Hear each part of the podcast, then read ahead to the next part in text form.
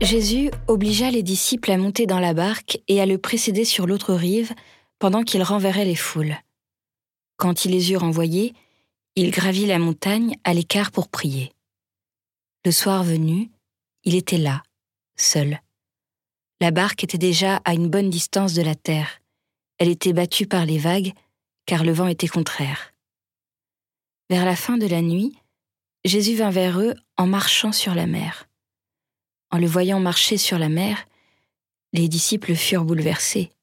Ils dirent C'est un fantôme. Pris de peur, ils se mirent à crier. Mais aussitôt Jésus leur parla. Confiance, c'est moi, n'ayez plus peur. Pierre prit alors la parole.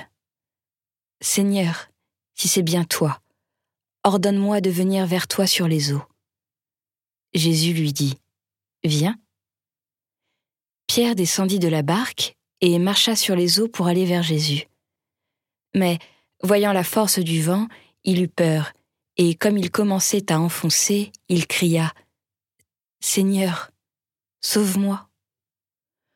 Aussitôt, Jésus étendit la main, le saisit et lui dit Homme de peu de foi, pourquoi as-tu douté?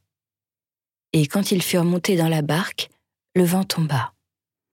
Alors ceux qui étaient dans la barque se prosternèrent devant lui et lui dirent Vraiment, tu es le Fils de Dieu.